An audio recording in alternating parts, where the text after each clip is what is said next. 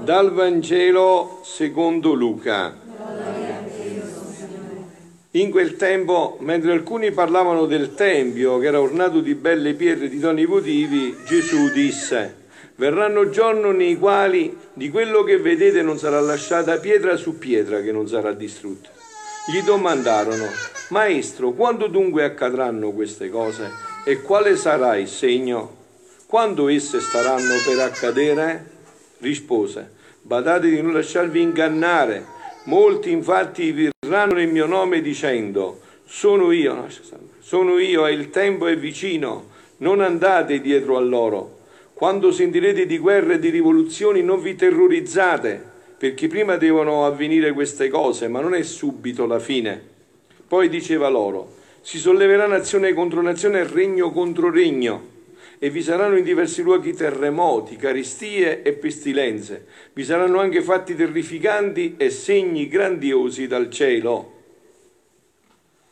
Parola del Signore. Parola del Vangelo cancelli tutti i nostri peccati. Siano lodati Gesù e Maria. Carissimi, oggi vi ho detto è una giornata veramente specialissima che non può non passare, non deve passare inosservata nella nostra vita. Oggi nel 1830, il 27 novembre precisamente, la Madonna appariva a Parigi, io ho avuto la grazia di starci più di una volta in questo santuario, apparve proprio per questo, per dire che eh, questa medaglia che tutti penso conoscete e portate, dava grazie infinite, non solo, ma iniziava un grande ciclo poi di apparizioni mariane, no? che sono ancora in atto con Meggiugorie. Questo disegno che la Madonna ha iniziato proprio in questa cappellina in Francia. Adesso io non posso soffermarmi perché sennò vi dovrei tenere qua tutta la sera per parlarvi, tutta la notte per parlarvi di questa apparizione, no? che ormai è un evento. Però voglio soltanto toccare il punto per farvi capire che questa apparizione ha segnato poi tutto il cammino del, diciamo, della, della Mariano, delle apparizioni della Madonna nell'umanità. Eh?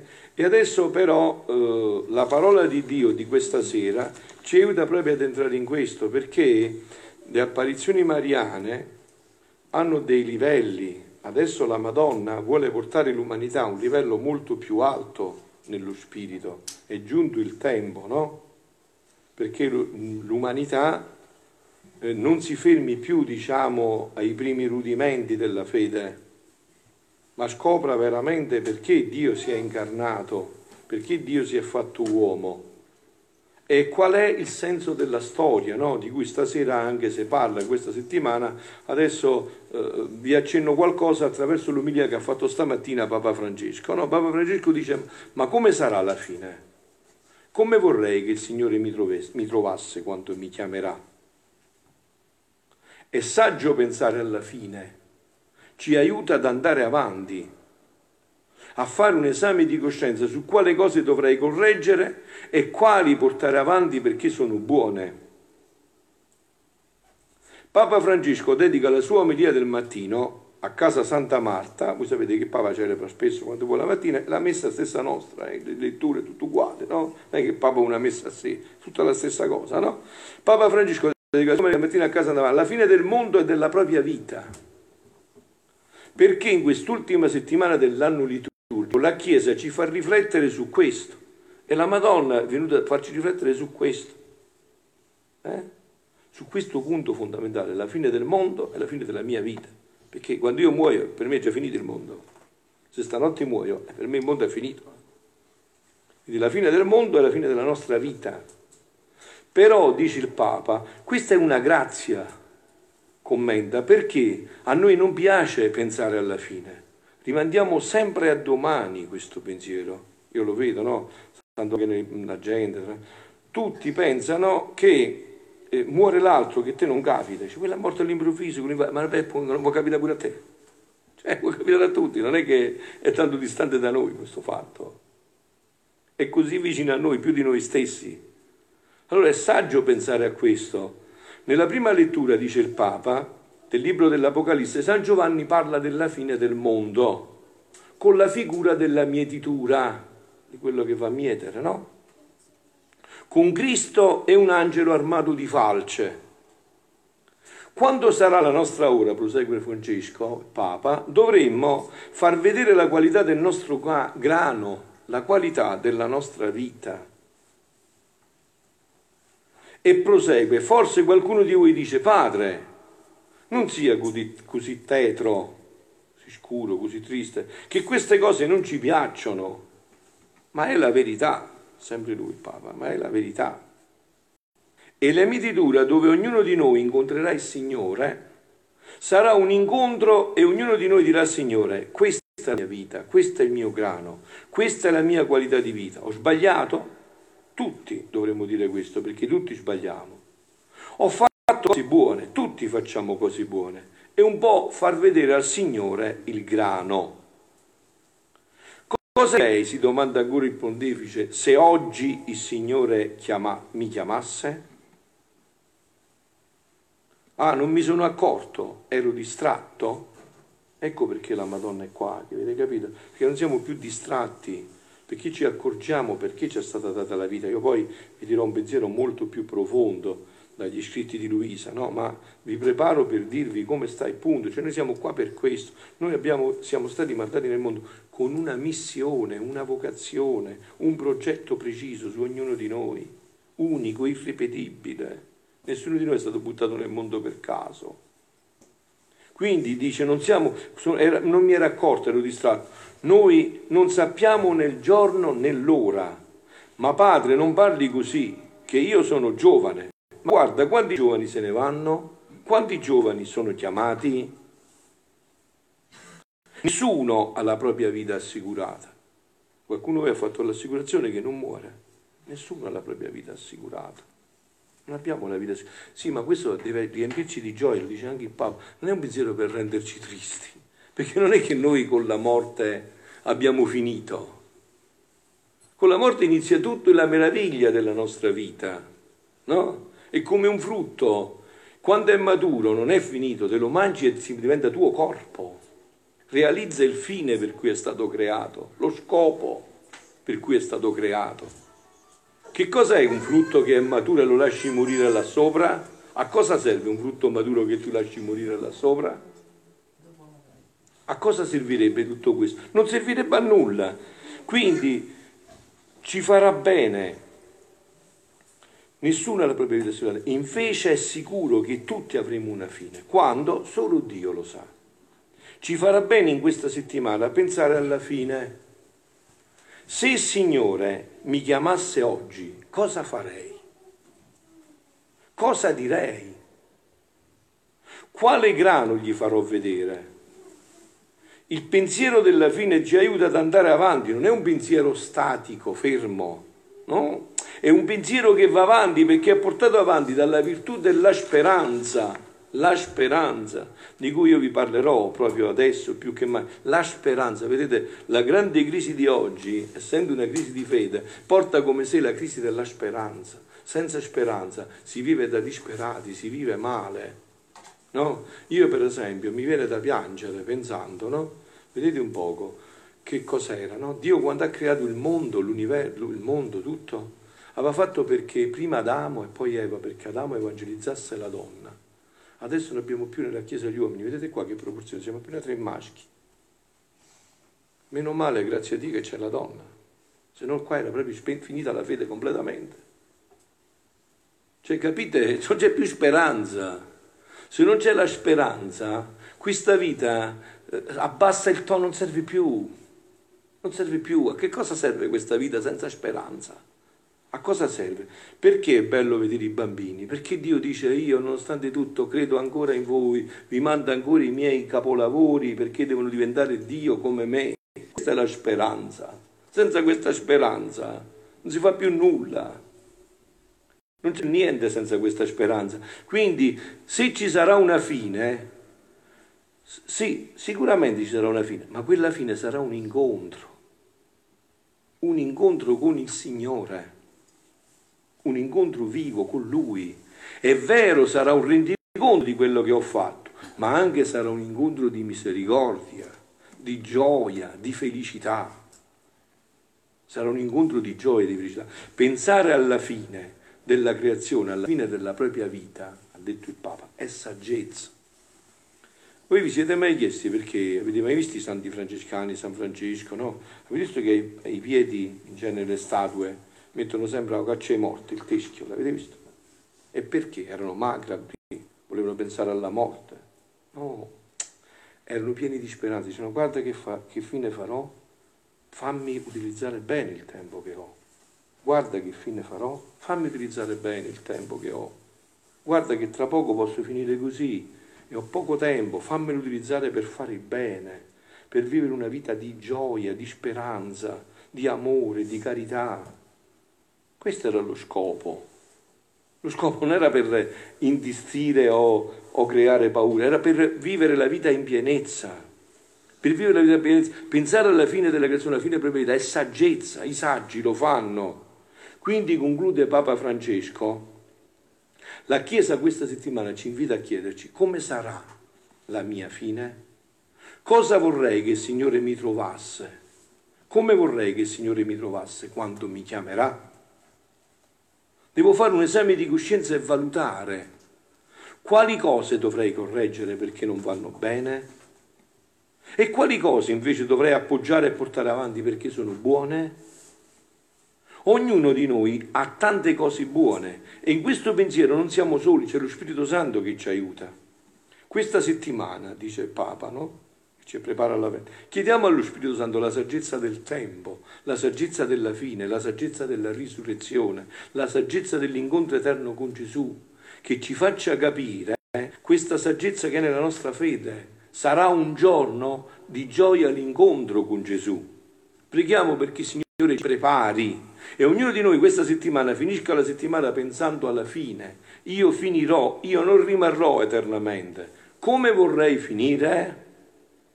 Come vorrei arrivare a questo incontro? Qual è il punto dello scopo della mia vita? Però io vi ho detto voglio andare oltre, no? Cioè io vi voglio dare una speranza più grande, io vi ho detto che la Madonna è qua con un progetto precisissimo, questa apparizione di Rued Bach, questa apparizione della medaglia miracolosa, ha segnato un'accelerazione nell'umanità, un'accelerazione che ormai è in atto, un'accelerazione che ormai si tocca in atto, perché Dio vuole che l'uomo si elevi al grado in cui lo ha chiamato, non può più vivere una fede superficiale, una speranza superficiale, è chiamato ad essere quello che era, quello che doveva essere.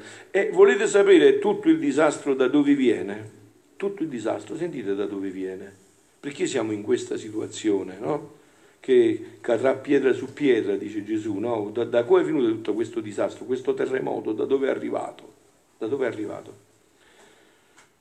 Figlia mia, dice Luisa, figlia, eh, Luisa si sta lamentando con Gesù, dice non sono buona a nulla, a che servono? E Gesù gli dice, figlia, a me tutto serve, anche le piccole pietre le macerie per poter edificare.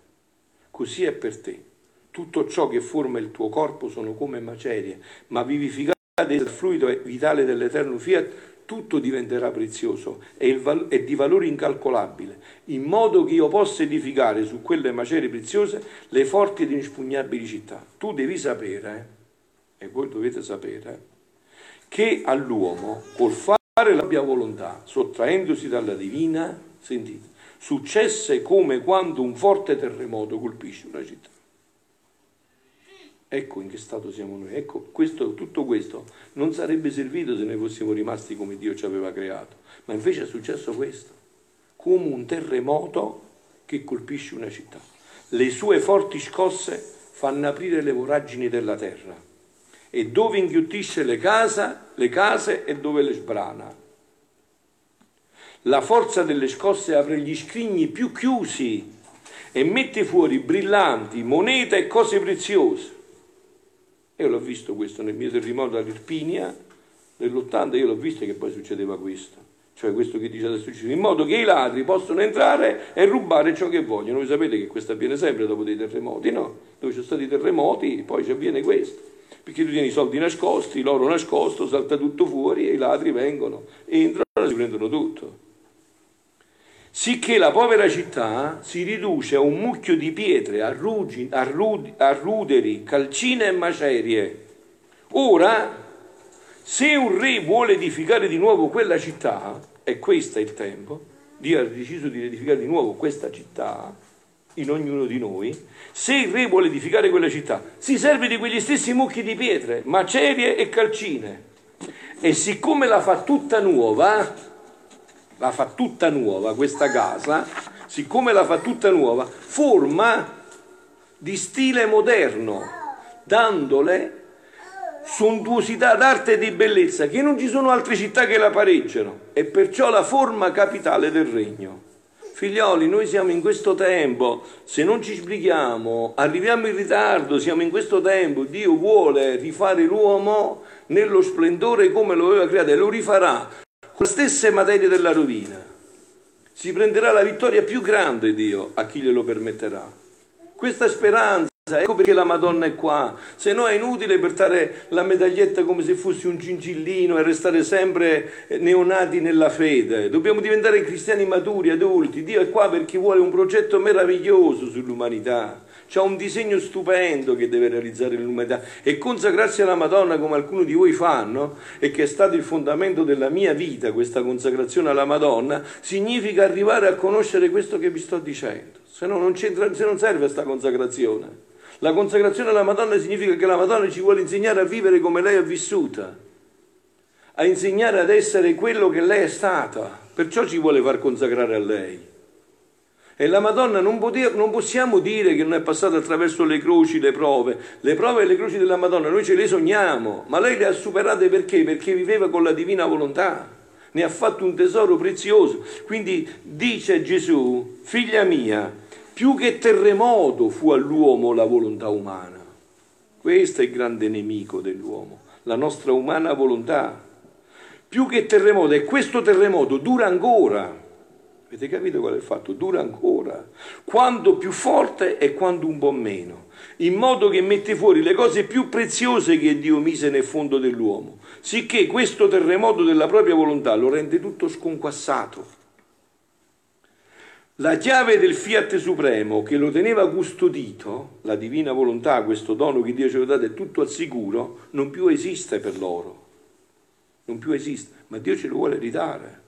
È qua per questo. Consacrarsi alla Madonna significa avere un'accelerazione per arrivare a questo, a questa vita. E quindi, non avendo né porte né chiavi, ma, pure, ma muri cadenti, i ladri delle loro passioni fanno bottino e loro restano esposti a tutti i mali e molte volte frantumati in rottami e macerie, che appena si stenta a conoscerli, che erano, state, che erano città edificate dal loro creatore. È quello che vediamo nell'uomo, no? Appena si stende a conoscere, dici ma qua c'è l'immagine di Dio, qua c'è la somiglianza di Dio. Appena, ora, sentite, questo è l'annuncio che vi do stasera io, eh?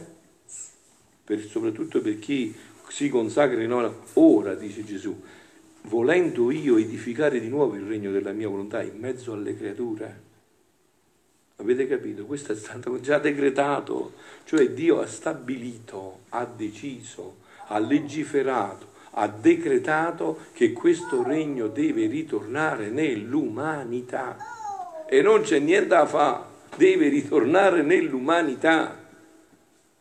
E se il tempo è legato a noi, se lo ritardiamo o lo affrettiamo, dipende da noi. Dio non ci può dare questo dono se noi non ci disponiamo e lo conosciamo. Ho detto tante volte, no? È come se io volessi dare, ho già a disposizione un miliardo di euro da dare al mio figlio, ma il mio bambino rimane sempre a due anni. Ma glielo posso dare questo miliardo di euro io? A un bambino di due anni? Chi ci fa? Ci accendi il fuoco? Chi ci fa?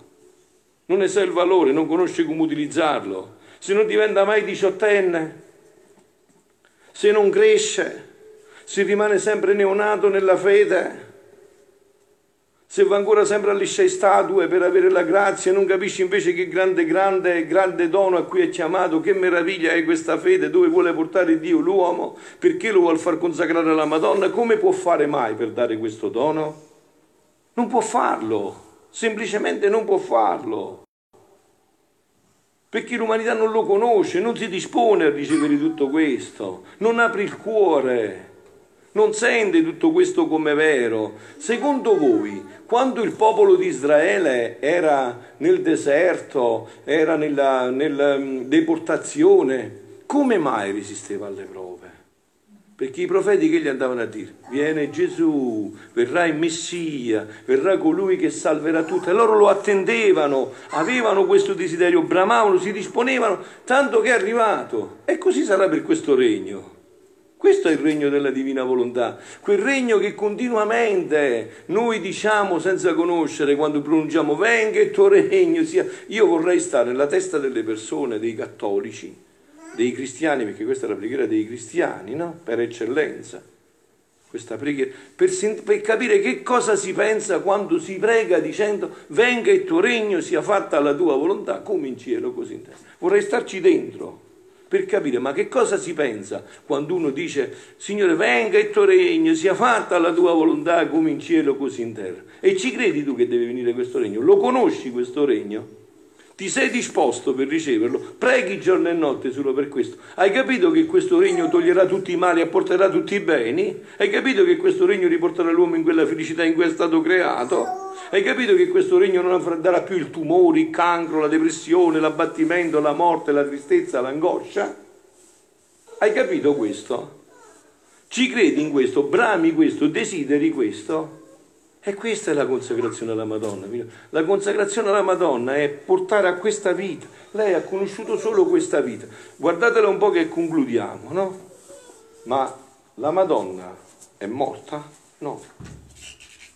Assunta in cielo in anima e corpo. Adesso ancora, in questi giorni, i veggenti ne parlano, la toccano, perché vedete anche qua, anche Meggiugorje, eh? Meggiugorie è rimasta bloccata, perciò c'è tanto tempo. Perché la Madonna voleva dire molto di più al popolo di Dio. Voleva dire molto di più al popolo di Dio. Ma non è stato possibile dire tutto questo. Non è stato possibile dire tutto questo al popolo di Dio. La Madonna ha detto sempre a Meggiugorie, pregate che i veggenti dicono la Madonna dice di pregare per realizzare un suo progetto. Qual è questo progetto? Ve lo dico io nei dettagli. Se voi volete venite a mi ritiro e vi spiego tutto il progetto che la Madonna ha sull'umanità. Ma chi lo dici tu se io vedo che nessuno capisce questo? E allora la Madonna deve fermarsi, deve, deve come una mamma, no? Che vuole insegnare il figlio, figlio a camminare, ma il figlio sta sempre nelle braccia. E la mamma deve aspettare che il figlio si decida a iniziare a mettere i primi passi. Se no deve andare col passo con il figlio, non può fare diversamente, deve fare in questo modo, non c'è altra possibilità, non c'è altra alternativa. Ora dice Gesù, quindi la Madonna è morta? No. La Madonna ha mai avuto, forse farla uscire un po' che te la porti fuori gli dai da bere, eh? La Madonna, la Madonna ha, mai fatto, ha mai fatto questo? La Madonna è morta? No. Ha mai avuto qualsiasi tipo di dolore? No. Non c'è nessun tipo di dolore che ha avuto la Madonna. Era, perché? Non poteva, una creatura che vive di divina volontà, non può avere a che fare col dolore, con la tristezza. Quindi la Madonna ha mai, ha mai sofferto se non sofferenze di ufficio, cioè che Dio gli dava per noi? Quando la Madonna ha partorito Gesù ha avuto le doglie del parto come voi? No. E perché? Qual era il motivo? Perché viveva questa vita di divina volontà, questa vita che Dio ha stabilito, ha decretato di voler ridare all'umanità.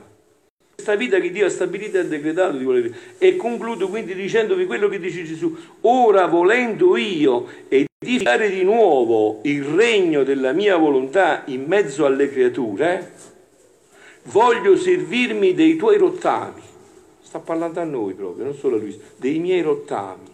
Si vuole servire dei miei rottami. Là, là si vede la grandezza di Dio, no? La grandezza di Dio si vede che con i nostri rottami farà un prodigio meraviglioso, perché non potremo dire che è stato qualcosa di nostro, ma è stato tutto opera sua. Mi voglio servire dei tuoi rottami, delle tue macerie, che investendoli del fluido vitale della mia volontà creatrice, formerà di nuovo questo regno della divina volontà, formerà di nuovo il capitale del regno del Fiat Supremo. Ecco a che mi servi. Non ne sei contento? Non ne sei contenta? Allora carissimi io vi lascio dicendovi, voi siete venuti qua a fare un atto importantissimo, consacrarvi alla Madonna. Io vi posso garantire per esperienza mia, non perché l'ho letto solo dai libri, da San Luigi, ma vi posso garantire che la consacrazione alla Madonna porta alla pienezza della vita se è vissuta. Non c'è dubbio, non c'è dubbio. Se noi ci facciamo prendere dalla Madonna, la Madonna ci porta alla pienezza. E la pienezza è questa vita che Dio, come avete sentito Gesù, ha già decretato che deve essere di nuovo nell'umanità. Che deve essere nell'umanità. E l'augurio che faccio a me e a voi è che proprio questo, proprio questo è il desiderio della Madonna, che realizziamo la sua consacrazione a lei, che realizziamo questo progetto in noi e nell'umanità. Siano lodati Gesù e Maria.